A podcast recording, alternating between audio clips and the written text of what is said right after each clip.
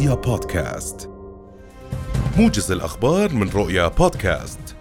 أعلن رئيس لجنة الانتخابات التركية أحمد ينار اليوم النتائج النهائية للجولة الأولى لانتخابات الرئاسة التركية بعد فرز جميع الأصوات لتكون البلاد على موعد جديد مع جولة إعادة.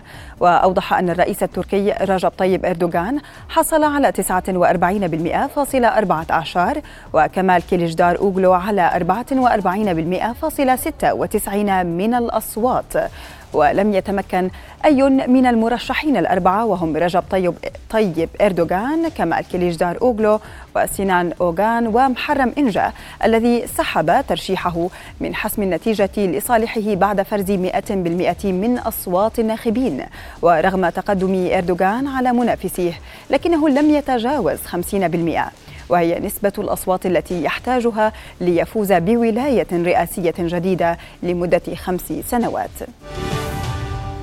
استشهد فلسطيني وأصيب آخر برصاص قوات الاحتلال الإسرائيلي فجر اليوم خلال اقتحامها مخيم عسكر شرق نابلس. وذكرت وكالة الأنباء الفلسطينية نقلا عن مدير الإسعاف والطوارئ في الهلال الأحمر في نابلس إن فلسطينيين أصيبا بالرصاص الحي خلال مواجهات مع قوات الاحتلال الإسرائيلي في المخيم.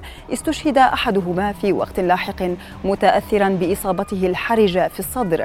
وكانت قوات كبيرة من جيش الاحتلال الإسرائيلي قد اقتحمت مدينة نابلس من عدة محاور واندلعت مواجهات عنيفة في مخيم عسكر القديم وحي المساكن الشعبية في المدينة.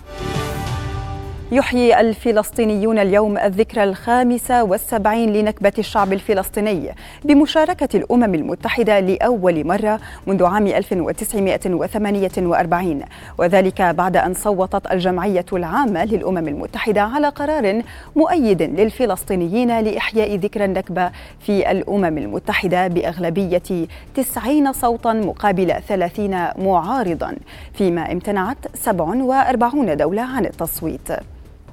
وتأتي ذكرى النكبة مع مواصلة الاحتلال الإسرائيلي عمليات التطهير العرقي والتهجير القسري للفلسطينيين في الضفة الغربية والقدس المحتلتين وإنكار حقوقهم الوطنية والإنسانية وحقهم في إقامة دولتهم المستقلة وعاصمتها القدس. وأيضا حق العودة للاجئين الفلسطينيين إلى ديارهم.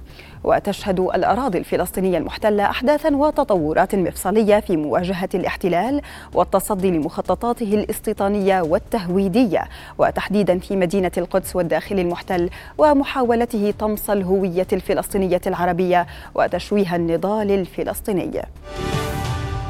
أكد مدير عام دائرة الشؤون الفلسطينية رفيق خرفان أن الوضع المالي لوكالة الأمم المتحدة لإغاثة وتشغيل اللاجئين الفلسطينيين. أونروا ما زال حرجا.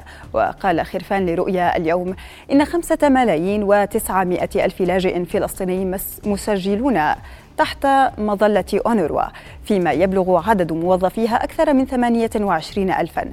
مبينا أن التدفق النقدي الذي حصلته المنظمة حتى اليوم بلغ 278 مليون دولار وهو ما يعادل 30% من موازنتها.